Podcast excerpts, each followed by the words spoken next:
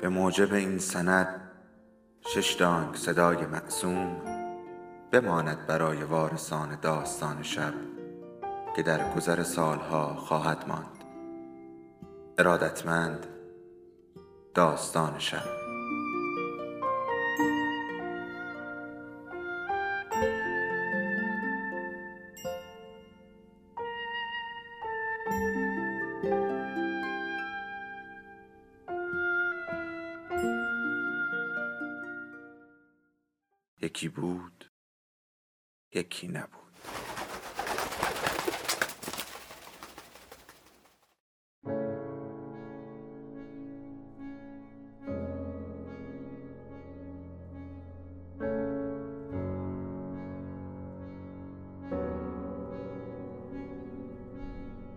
سفر به انتهای شب. اثر لوی فردیناند سلین. مترجم فرهاد قبرایی. خانش رحمان حسینی.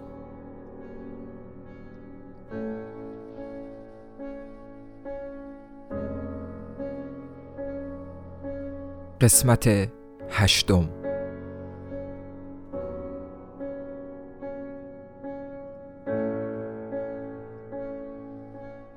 از اون روز به بعد روز به روز کچ تر می شدم و فقط به این فکر می کردم که جون به در ببرم و برم آمریکا غیر از این دو چیز هیچ فکر دیگری تو سرم دور نمی‌زد. اما در رفتن از جنگ به خودی خود کاری بود عظیم که ماهای متمادی نفسم رو می گرفت. میهن پرستا بدون یک لحظه خستگی مدام درخواست می کردند توپ، سرباز، مهمات.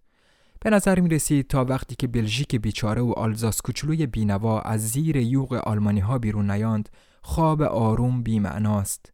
می‌گفتند که این وسوسه که بهترین موجودات میهن ما به خاطرش از نفس کشیدن و خورد و خوراک و شهوت افتادند با وجود این به نظر نمی رسید که زنده ها به خاطر این مسئله از این امور دست برداشته باشند اخلاقیات پشت جبهنشین ها واقعا مولای درزش نمی رفت.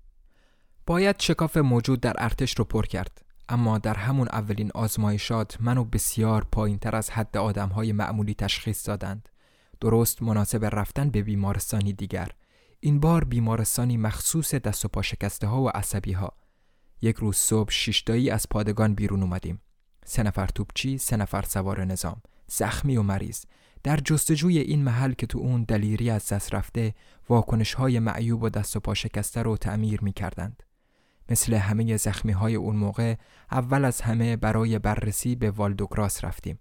قلعه درندشت و با شکوه و پردرخت که راهروهاش بوی قطارهای درجه سه رو می‌داد. بویی که امروزه یقینا برای همیشه از بین رفته.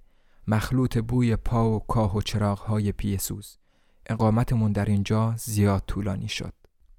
هنوز نگاهی به ما ننداخته بودند که تا افسر جیغجغوی کار کشته بارون فوش ها رو سرمون ریختند. و تهدید کردند که ما رو تحویل دادگاه نظامی میدند و بعد افسرهای دیگری اومدند و دوباره ما رو به خیابون انداختند. می گفتند که برای ما جا ندارند و مقصد نامعلومی رو به ما نشون دادند. حساری، جایی در حومه شهر. شش نفره اینجا و اونجا پیاله یا قهوه خامداری می زدیم و به این سمت و اون سمت سرگردان بودیم و دنبال این سرپناه جدید می گشتیم که ظاهرا در مداوای قهرمانهایی از قماش ما تخصص داشت. فقط یکی از ما شش نفر چیزکی در بساتش داشت که در واقع همش توی جعبه حلبی کوچکی که روش نوشته بود بیسکویت پرنو جا می گرفت. این علامت زمانی مشهور بود اما امروزه دیگه اثری از اون نیست. اون تو رفیق ما مقداری سیگار و یک مسواک رو مخفی می کرد. به خاطر این وسواس که تو مراقبت از دندونهاش نشون می‌داد و اون روزها زیاد متداول نبود سر به سرش میذاشتیم و به خاطر این حساسیت عجیبش اسمش رو گذاشته بودیم اوا خواهر. بالاخره بعد از مدتی این در و اون در زدن نیمه های شب به خاکریس های پر از تاریکی حصار بیستر رسیدیم. یا به قول معروف حصار شماره چهل و سه. گفتیم هر چه پیش آید خوش آید. اینجا رو تازه برای اقامت پیر و پاتالا و معلول ها تعمیر کرده بودند. کار حیات و باغچش هنوز تموم نشده بود. وقتی رسیدیم توی قسمت نظامی ساختمون کسی زندگی نمی کرد غیر از خانم سرایدار شلاقی بارون می بارید سرایدار اول از شنیدن صدای ما ترسید. اما بلافاصله دستی به سر و گوشش کشیدیم و صدای خندش بلند شد و گفت فکر کردم آلمانیان. بهش گفتیم از اینجا دورند. با ناراحتی پرسید شما کجاتون زخمی شده? یکی از توپچیا گفت همه جامون غیر از اصل کاری. معلومه که گفتن این حرف خیلی خنده دار بود و سرایدار بیشتر از همه به این حرف خندید. سازمان خیریه بعدها در همین حصار چند نفر پیرمرد رو جا داد.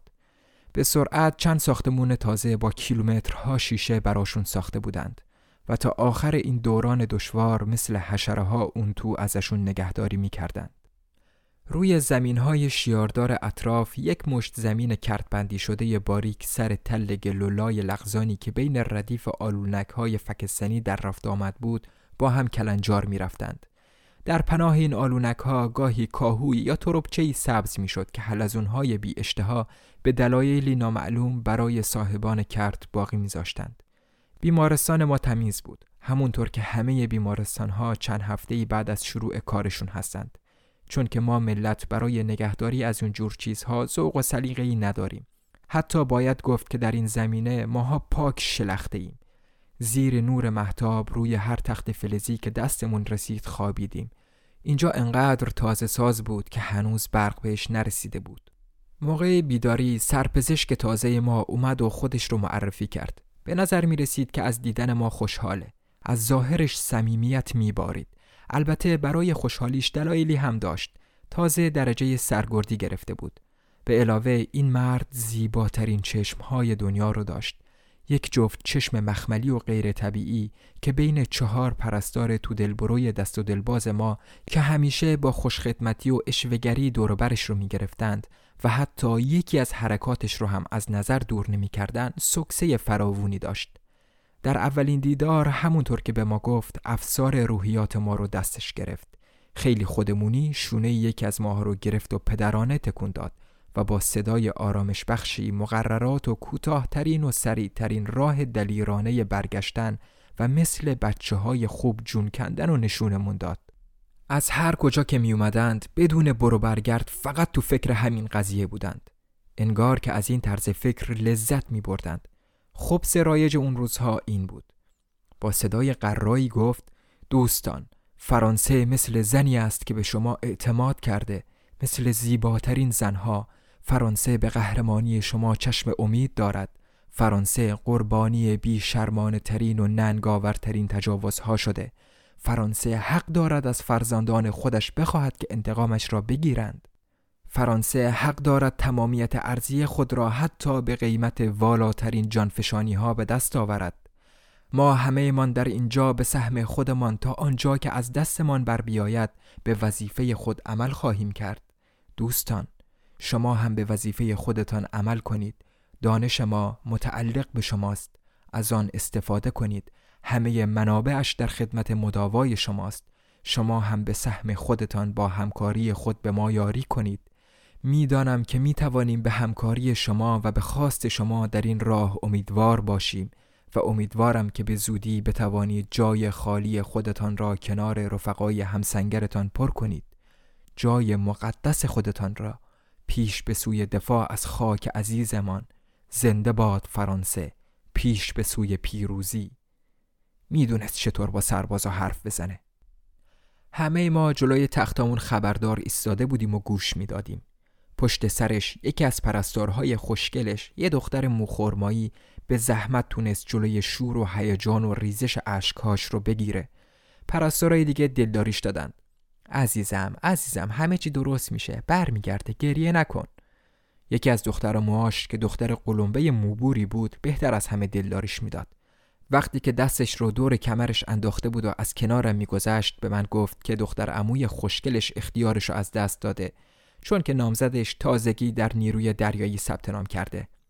ناطق پرشور ما پریشان شده بود و سعی می کرد شور زیبا و غمباری رو که از نطق آتشینش به پا کرده بود خاموش کنه. سر تا پا بهت زده و نگران جلوش ایستاده بود. در سینه ای تا این اندازه ظریف و حساس که آشکارا پر از شور و محبت بود به ناآرامی و دردناکی دامن زده بود.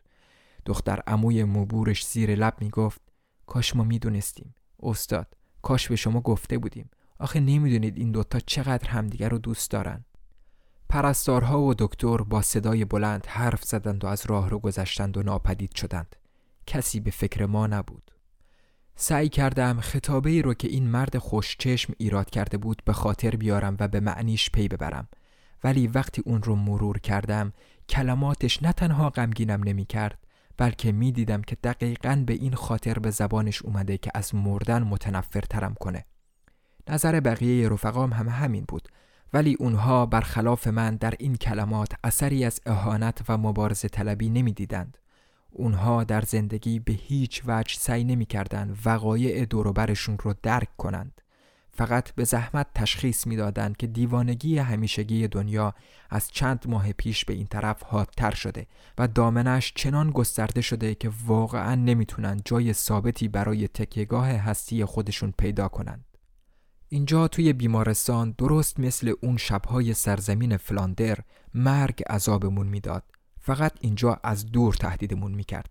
هرچند که وقتی مراقبت های خیرخواهانه مسئولین لاشه لرزونمون رو هدف می گرفت دوباره درست مثل اونجا مرگ رو از نزدیک می دیدیم.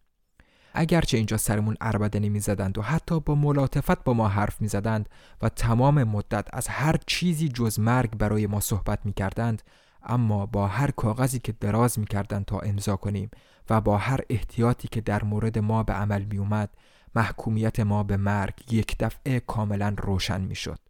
با نشانهای افتخار، دستبندهای شناسایی، کوتاهترین مرخصی ها و خلاصه ترین اندرس ها احساس می کردیم که ما رو میشمارند. مراقبمون هستند و ما رو در ردیف ذخیره عظیمی که یکی از همین روزها به جبهه اعزام میشه به حساب میارند. بنابراین طبیعتا تمام این افراد غیر نظامی و این گروه پزشک های اطراف ما در قیاس با ما سبکبالتر بودند. پرستارهای پتیاره در سرنوشت ما سهیم نبودند. تنها فکر و ذکرشون این بود که مدتهای مدید زندگی کنند. مدتهای مدید عاشق بشند ول بگردند و بارها و بارها عشق بورزند. هر کدام از این فرشته خسائل ها نقشه ای رو درونش پرورش می‌داد. مثل زندانی ها نقشه برای آینده برای عشق ورزی برای وقتی که ماها خدا می‌دونه چطور جایی وسط گلولای تلنگمون در رفته باشه. اون وقت به خاطر تو و یاد تو با لطافت خاصی که بیش از پیش جذابشون می‌کنه آهی می‌کشند. در سکوت و تعلم یاد دوران فاجعه آمیز جنگ و اشباه آن زمان رو در خاطر زنده می‌کنند. وقتی که سایه های غروب پر و بال باز می‌کنه به یاد من میفته و میگه اون باردمای کوچولو رو یادته؟ همون جوونک که مدام سرفه می‌کرد و نمی‌تونستیم جلوی سرفه هاش رو بگیریم. بیچاره پاک خودشو باخته بود. خدا می‌دونه چه بلایی سرش اومده. یک کم آه و افسوس احساساتی به اندازه یک طره پرپیچ و تاب موها در زیر نور محتاب برازنده هر زنیه. پشت سر هم کلمات و نگرانی هاشون چیزی که باید خوندشه این بود. مرگ نزدیک است سرباز کوچولو به زودی خواهی مرد. جنگ است هر کسی سرنوشتی دارد هر کسی نقشی دارد و هر کسی مرگی در برابرش دارد. ما به ظاهر در سرنوشت تو سهیم هستیم اما هیچ کس در مرگ کسی سهیم نیست. هر چیزی برای تن و جان سالممان مایه انبساط خاطر است نه بیشتر و نه کمتر. و ما دختران جوانی هستیم. همه زیبا و خواستنی و محترم و سالم و تحصیل کرده. برای ما هر چیزی به تابعیت از قوانین حیات نمایش لذت بخشی می شود و منبعی از شادمانی. سلامت ما اینطور حکم می کند. زشتی و اندوه به ما راهی ندارد. چیزی که ما لازم داریم هیجان است. فقط و فقط هیجان. ما به زودی همه شما را از یاد خواهیم برد. سربازهای کوچولو بچه های خوبی باشید و زودتر بمیرید. بگذارید که جنگ تمام بشود و ما با یکی از این افسرهای خوشگلتان ازدواج کنیم. با یکی از اون مو هاش زنده باد میهن که پاپا جان تمام مدت حرفش را می‌زند. وقتی که یار آدم از جنگ برگردد عشق و عاشقی چه زیباست. سینه مردی که با ما ازدواج کند پر از نشان افتخار خواهد بود ممتاز خواهد بود. سرباز کوچولو اگر روز زیبای عروسی ما زنده بودی می‌گذاریم چکمه های خوشگلش را واکس بزنی. آن وقت تو از خوشبختی ما خوشحال نمی‌شوی سرباز کوچولو. ما هر روز صبح سرپزشک رو همراه پرستاراش که دنبالش بودند چندین بار می‌دیدیم. شنیده بودیم که آدم چیز فهمیه. پیرمردای نوانخونه مجاور ما تک تک یا دست جمعی می اومدند و اطراف ساختمان ما ویل می چرخیدند. اتاق به اتاق می رفتند و غیبتهاشون رو همراه بوی گند دهنشون بیرون می دادند. پر از دریوری و زرزر و پرگویی و بددهنی. این کارگرهای قدیمی که اینجا زیر لوای فقر رسمیشون جمع شده بودند درست مثل اینکه در اعماق یک خندق پر از لجن باشند کسافتی رو که سالهای طولانی جون کندن در اطراف روان آدمی جمع می‌کنه نوشخار می‌کردند. نفرت هایی بودند ناتوان که در بتالت بدبوی خوابگاه های مشترک میپوسیدند. از آخرین توان متزلزلشون فقط در راه بیشتر آزردن هم و نابود کردن هم در باقی مونده لذت و نفسشون استفاده می‌کردند. بالاترین لذتشون این بود. در لاشه های خشکیدشون ذره ای نبود که سراپا خبس نباشه. همین که قرار شد ما سربازها آسایش نسبی حصار رو با این پیرمردها قسمت کنیم بل اتفاق از ما متنفر شدند. هرچند که در عین حال دست جمعی دم پنجره می اومدند و تهمانده توتون ما رو گدایی می کردند یا اینکه از زیر نیمکت ها نون بیات ما رو جمع می کردند صورت های ورچروکیدشون موقع صرف نهار تمام مدت به جام های شیشه پنجره نهارخوری ما چسبیده بود. مثل موش های حریس با چشمهای دریدشون به ما ظلم می زدند. یکی از این کار افتاده ها از بقیه موزیتر و حق بازتر به نظر می رسید. اسمش بابا بیروعت بود. می اومد و با تصنیف های زمان خودش سرمونو گرم می کرد. حاضر بود هر کاری که بگی بکنه به شرطی که بهش توتون بدی. هر کاری غیر از عبور از جلوی مردخونه حصار که البته هرگز خالی نبود. یکی از شوخی های همیشگی دیگران این بود که اطراف مردخونه به اصطلاح به گردش ببرندش. وقتی که جلوی در ورودی می رسیدند می پرسیدند نمی‌خوای بیای تو؟ اون وقت مثل برق در می‌رفت. انقدر تون در می‌رفت که لاقل تا دو روز بعد نمی‌تونستی از بابا بیرویت اثری ببینی. مرگ رو به چشم دیده بود. سرپزشک خوشچشم ما پروفسور بستومب به خاطر تقویت روحیمون یه دستگاه پیچیده مرکب از چندین موتور برقی براق رو کار گذاشته بود و مدام با اون به ما شک می‌داد مدعی بود این جریان برق نیرو بخشه و ما باید بپذیریم یا اخراج بشیم. به نظر می رسید که این بستومب آدم پولداری باشه چون خریدن این همه اسباب و ابزار برقی پول فراوونی لازم داشت. پدر زنش که سیاستمدار بود و با خرید مقداری زمین برای دولت پول کلونی بالا کشیده بود بهش امکان اینجور دست و دلبازی ها رو می‌داد. باید تو این معامله چیزی گیر ما بیاد. همه چیزو میشه راستوریست کرد. چه جنایت باشه چه مکافات. به خاطر خصوصیات این دکتر زیاد ازش بدمون نمیومد با دقت عجیبی دستگاه عصبی ما رو بررسی می‌کرد و با لحن معدبانه و دوستانه از ما پرسجو می‌کرد. این مهربونی که با وسواس تنظیم شده بود پراستارهای زیر دستش رو که همه تحصیل کرده بودند مست می‌کرد. هر روز صبح این دلبرا منتظر لحظه لذت بردن از نمایش رفتار مسهور کنندش بودند. درست مثل بچه هایی که منتظر آب نبات باشند. همه ما در نمایش نامه بازی می کردیم که در اون بستومپ نقش دانشمند خیرخواه و عمیقا انسان دوست رو بازی می کرد. کافی بود تو هم نقشتو بدونی و همه چیز رو به راه بشه. تو این بیمارستان تازه من با گروهبان بران لدور که به خدمت احضار شده بود هم اتاق بودم. بران لدور مدتها بود که در بیمارستان بستری بود. از ماها پیش روده سرخ سرخش رو از این بیمارستان به بیمارستان دیگه یدک می‌کشید. تا اون وقت چهار تا بیمارستان عوض کرده بود. طی اقامتش در اونجا یاد گرفته بود چطور محبت پرستارها رو جلب کنه. برانلدور خون بالا می آورد و خون رد می کرد و بیشتر وقتها خونریزی داخلی هم داشت.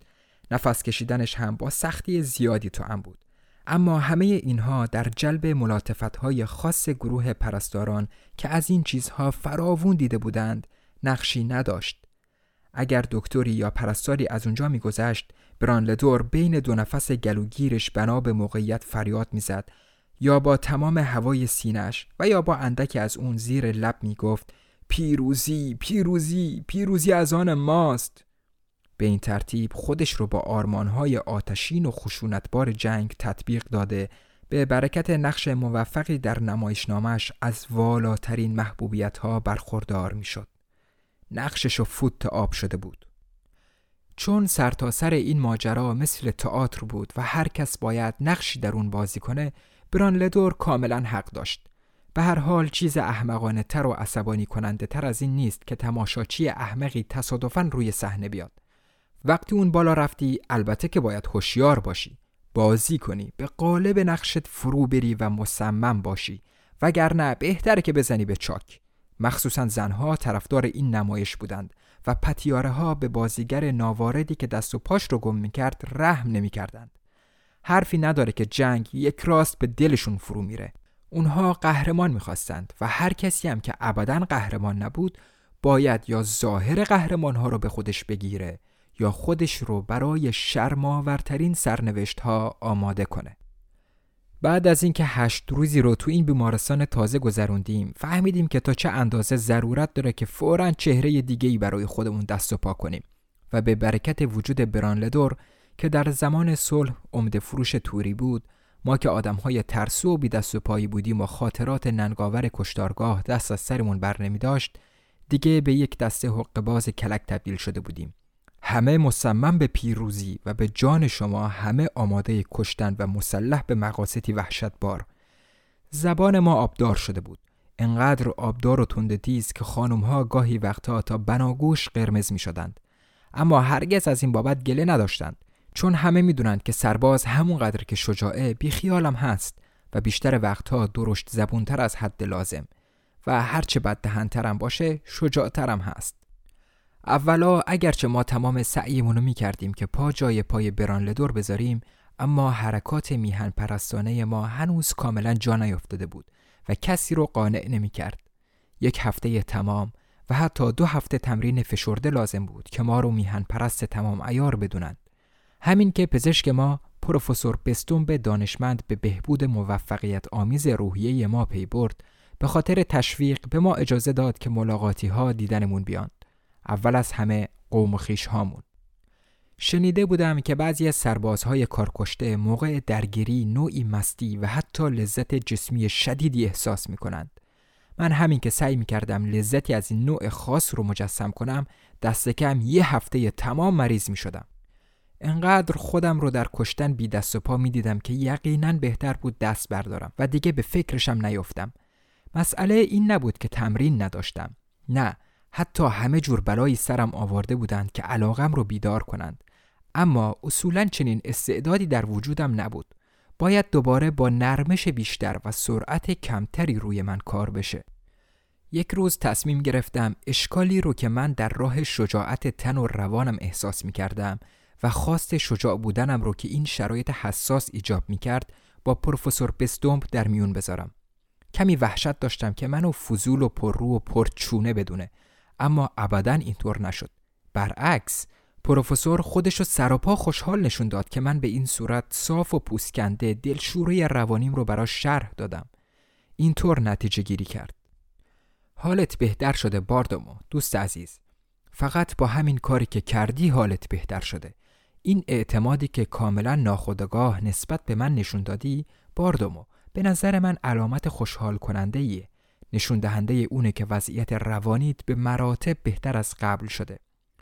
وودسکن اون دانشمند فروتن و در عین حال محقق پرونده اختلالات روانی سربازان امپراتوری در سال 1802 مشاهداتش رو در این زمینه در جزوه گردآوری کرده بود که دانشجویان فعلی ما به نادرستی اونو نادیده می‌گیرند اما جزو میراث ارزشمند ما به حساب میاد تو این دفترچه با دقت و روشنی تمام بروز بحرانهایی رو که اصطلاحاً بحرانهای اعترافی مینامند بهترین نشونه بهبود روانی می‌دونه.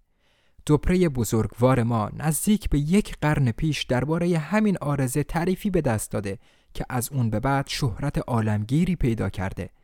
همین بحران رو تحت عنوان بحران خاطرات گرد هم آمده معرفی کرده. بحرانی که بنا به همین معلف در صورت مداوای درست باید کمی بعد سقوط عمومی عقده های ترس و آزادی کامل قسمت خداگاه ذهن رو در پی داشته باشه.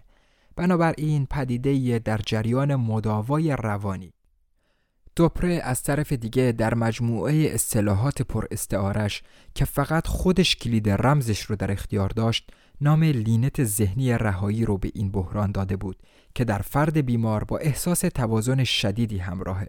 و با تشدید قابل توجه واکنش ها از جمله تشدید میل به خوابیدن که ممکنه ناگهان مدتی برای تمام روز ادامه پیدا کنه و در آخر در مرحله نهایی تشدید فوقالعاده فعالیت دستگاه تناسلی به حدی که ممکنه در بیمارانی که قبلا سرد مزاج بودند بحرانهای حاد جنون جنسی دیده شه. این فرمول از همین جا ناشی میشه که بیماران پا به بهبود نمی‌ذارن بلکه به اون حمله ور میشن.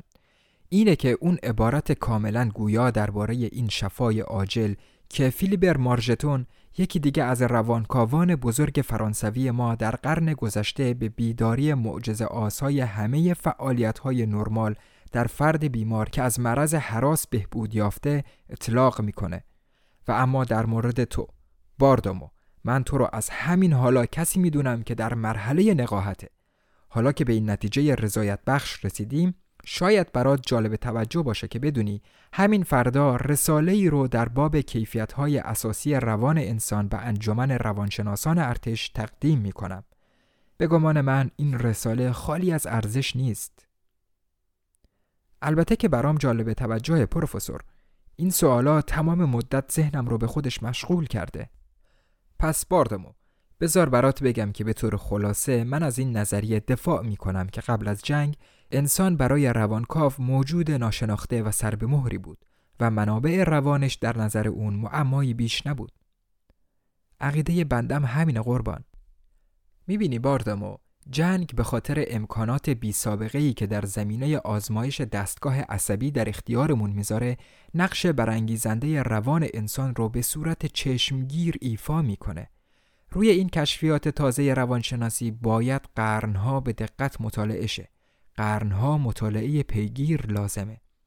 بهتر صاف و پوستکنده اعتراف کنیم که تاکنون کاری از سوی ما صورت نگرفته جز حدسیاتی درباره قنای احساسی و روانی انسان از همون کشفیات اول دیگه برای شخص من در وظیفه روانشناس و اخلاقشناس امروزی شک و شبهی وجود نداشت اصلاح همه جانبهی در مفاهیم روانشناسی ضروری بود. برای شخص من هم همین عقیده به وجود اومده بود. به گمان من پروفسور بهتره که بله عقیده شما هم همینه. بله لازم نیست این چیزا رو من برای شما بگم. در ذهن انسان خیر و شر خودخواهی و نوع دوستی به صورت تعادل موجودند. در بیماران ممتاز نوع دوستی به خودخواهی غلبه داره. درست؟ اینطور نیست؟ دقیقا همینطوره پروفسور. کاملا درسته. پس باردمو به من بگو در ذهن بیمار ممتاز چه تصویریه که هر نوع دوستی رو برمیانگیزه و اون رو وامی داره که این نوع دوستی رو بی چون و چرا آشکار کنه. میهن پرستی پروفسور. بله می‌بینی احتیاجی به من نداری تا به این مطلب پی ببری. کاملا حرفم رو می‌فهمی باردامو. میهن پرستی و نتیجه بلافاصلش افتخار که نشانه و دلیلشه. درسته. بله سربازهای دلیر ما از همون تجربه های اول در جبهه به خودی خود همه مفاهیم نادرست و جنبی مخصوصا احساس کف نفس خود رو دور میریزند. به حکم غریزه و بدون ذره تردید میرن و با علت وجودی واقعی ما میهن ما در میآمیزند. برای دریافت این حقیقت هوشیاری نه تنها زائد بلکه دست و پاگیره مثل همه حقیقت های اساسی حقیقت میهن به دل مربوط میشه. مردم عامی در این راه اشتباه نمی کنند اما درست همین جاست که فرزانه های مرد روند به بیراهه میرن. چه کلمات زیبایی استاد! زیبا به زیبایی کلمات حکمای باستان. بستومپ هر دو دستم رو با محبت تمام در دستش فشرد. با صدایی که پدرانه می‌شد باز هم چند کلمه ای به سود من اضافه کرد. اینطوریه که من بیمارانم رو مداوا می کنم باردمو با برق برای تن و با مقدار متنابهی رفتار میهن پرستانه و تزریق واقعی اخلاقیات حیات بخش برای روان گفتم می‌فهمم استاد. در واقع لحظه به لحظه بهتر از قبل میفهمیدم. وقتی ترکش کردم با عجله به دوستان حیات یافتم ملحق شدم تا برای دعا به نمازخونه تازه ساز بریم. اونجا برانلودور رو دیدم که پشت در بزرگ اخلاقیات پسندیدش رو اثبات می کرد و به دختر سرایدار درس شور و حرارت می‌داد. وقتی منو هم دعوت کرد بلا فاصله به اون ملحق شدم. همون روز بعد از ظهر قوم خیشا برای اولین بار از زمانی که اونجا بودیم به ملاقاتمون اومدند و از اون روز به بعد هر هفته می اومدند. بالاخره به مادرم نامه نوشته بودم. مادرم از پیدا کردنم خوشحال بود و مثل ماچ سگی که بالاخره طولش رو پیدا کرده باشه زغ زغ می کرد. حتما فکر می کرد که با بوسیدنش کمکم می‌کنه. اما در عین حال خیلی پستر از ماچ سگ بود. چون وقتی منو ازش جدا کرده بودند هر چی شنیده بود رو باور کرده بود. سگ لاقل به هیچ چیزی باور نداره جز به هر چه که احساس می‌کنه. یه روز بعد از ظهر با مادرم توی خیابونهای اطراف بیمارستان گشتی زدیم و از وسط کوچه و خیابونهای نیمه گذشتیم که تیرهای چراغش هنوز رنگ نخورده بود و ردیف طولانی خانه های بدرنگش پنجره هایی داشت که از وسط میله های آهنیش صدها کهنه پارچه آویزون پیراهن فقرا دیده می‌شد. صدای جلز و ولز تابه ها از همه جاش بلند بود.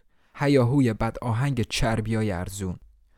شهر در بیغوله نمناک اطرافش اونجا که دروغ زرق و برقش به عرق و لجن منتهی میشه ما تحت گندش رو از میون سطل زباله ها برای هر کی که بخواد تماشاچی باشه نمایان می‌کنه. از کنار بعضی از کارخونه ها که میگذشتی همه جور بویی بلند بود و بعضی بوها چنان باور نکردنی که هوای اطراف در مقابلش دیگه بویی نداشت. همون نزدیک چرخ و فلک سیاری بین دو دودکش نامساوی در حال پوسیدن بود و اسبهای چوبی رنگ رو رفتش برای اونها که به هوسش بیفتند زیاده از حد گرون بود. یعنی برای بچه های مفنگی معیوبی که مدام دست به دماغند و گاهی هفته ها در آرزوی سوار شدن روی این اسبها آه می‌کشند. بچه هایی که هوای این برهوت و فقر و موسیقی جذب و دفع و میخگوبشون می‌کنه. برای پنهان کردن حقیقت این اماکن انواع تلاش ها صورت می‌گیره. اما نالشون مدام بلنده. هر کاری کنند، هر چه بنوشند، مخصوصا شراب سرخ به غلظت مرکب باز هم آسمونش به همون رنگ که بود آسمونی کوتاه مثل باطلاق همه دودهای هومه شهر روی خاک گلولای خستت می‌کنه و کارخونه ها و ساختمون ها راه نگاهت رو روی هر چی که زندگی بستند دیوارهای این حدود در همین دنیا کار تابوت رو می‌کنند. حالا که لولا و موزین رفته بودند من دیگه کسی رو نداشتم. برای همینم بالاخره به مادرم نامه نوشته بودم. فقط برای اینکه چشمم به آشنایی بیفته. در بیست سالگی دیگه چیزی نداشتم جز گذشته ای یک شنبه ها با مادرم از کوچه پس کوچه ها می گذشتیم. از جزئیات کار و کاسبیش برام می‌گفت و از چیزهایی که در شهر راجع به جنگ سر زبون ها بود. می‌گفتند که جنگ چیز غمانگیزیه حتی وحشتناکه. اما اگه شهامت به خرج بدیم تموم میشه. کشته شدنها برای اون چیزی نبود جز تصادف مثل تصادف مسابقه های اسب دوانی. اگه مواظب خودت باشی سقوط نخواهی کرد. همه مسئلش این بود که جنگ رو قصه بزرگ تازه‌ای می‌دید و سعی می‌کرد زیاد به همش نزنه. این قصه انگار اونو میترسوند. پر از چیزهای حراسناکی بود که ازشون هیچی سر در نمی آورد. در واقع گمان می‌کرد که مردم معمولی مثل خودش برای رنج کشیدن به دنیا اومدند. کارشون تو دنیا همینه و اگر اوضاع اخیرا انقدر بده بیشتر لابد به خاطر اینه که همین مردم آلوده گناهانی شدند که روی هم انبار شده. حتما بدون اینکه بفهمند کارهای ناشایستی از اونها سر زده. اما به هر حال گناهکارند. و همین خودش فرصت مناسبیه که با رنج بردن بار همه ننگهاشون رو سبک کنند واقعا که با مادرم نمی‌شد حرف زد این خوشبینی رضامندانه و مصیبت بار ایمانش و پایه های تینتش رو تشکیل می‌داد. زیر بارون کنار هم از خیابونهای خالی میگذشتیم. سنگفرش اونجاها فرو رفته و شکسته بود. زمستون بود و درختهای کوچیک زبان گنجشک مدتها قطره بارون رو روی شاخه هاشون نگه می داشتند و مثل پریهای لاغر مردنی مدتها وسط باد می لرزیدند. راه بیمارستان از روبروی ساختمانهای تازه ساز زیادی میگذشت که بعضی هاشون اسم داشتند و بعضی دیگه هنوز به این درد دچار نشده بودند. اسم همشون این بود. اجاره داده می شود. جنگ با شدت هرچه تمامتر همه محتویات عمله و کارگرهاشون رو خالی کرده بود. مستجرها حتی برای مردن هم به اونجا بر نمی گشتند. مادرم موقع برگشتن به بیمارستان آبقوره می گرفت. مرگم رو پذیرفته بود. نه فقط خودش تسلیم قضا و قدر شده بود بلکه انتظار داشت منم به اندازه اون تسلیم بشم. به قضا و قدر همونقدر معتقد بود که به متر زیبای موزه حرف و فن که همیشه با احترام از اون یاد می‌کرد. چون که وقتی جوون بود فهمیده بود که متری که در خرازیش از اون استفاده می‌کرد با دقت تمام از روی اصل رسمی بی همتاش ساخته شده. میون بناهای این دشت مغزوب هنوز چند مزرعه اینجا و اونجا زیر کاشت بود و حتی وسط خونه های تازه ساز چند روستایی پیر به این تیک زمین های ناقابل چسبیده بودند. گاهی که قبل از غروب ها هنوز وقتی باقی بود با مادرم به تماشای این روستایی های مسخره می رفتیم. اینها با همه وجودشون با آهنپارهی به جون این توده نرم و پربار به جون این خاک می افتادند. خاکی که مرده ها رو برای پوشاندن به دلش می‌ذارند اما با این همه نون ما رو هم فراهم می‌کنه مادرم هر بار که این روستایی ها رو می‌دید با قیافه پر از تعجب می‌گفت این خاک چقدر سفته در واقع اون هیچ رقم فلاکت رو نمیشناخت غیر از فلاکتی که شبیه مال خودش باشه. فلاکت شهرها. سعی می‌کرد نوع فلاکت دهات رو هم مجسم کنه. این تنها کنجکاوی بود که در تمام عمرم از مادرم دیده بودم. همین برای تفریح روز تعطیلش کافی بود. با همین سوقات به شهر برمیگشت. دیگه نه از لولا خبری شنیدم و نه از موزین. هر دوتای این پتیاره ها در قسمت امن این ماجرا لنگر انداخته بودند در قسمت ما بالای سر ما گوشت های قربانی برچسب شادمانه و چار ناپذیر نابودی در احتزاز بود به این ترتیب تا اون موقع منو جاهایی فرستاده بودند که گروگانها رو پروار می کنند. مسئله فقط سر زمان و انتظار بود. نقش ها ایفا شده بود.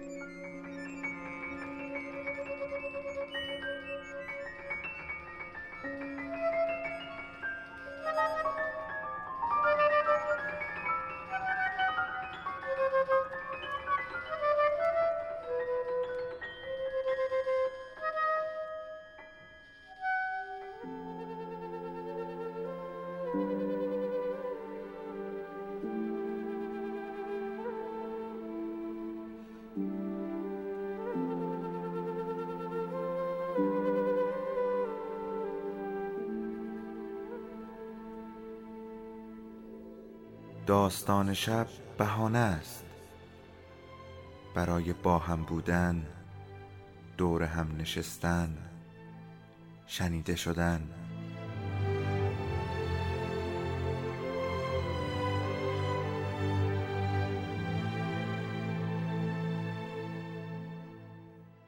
صدای افسانه ها رو میشنویم.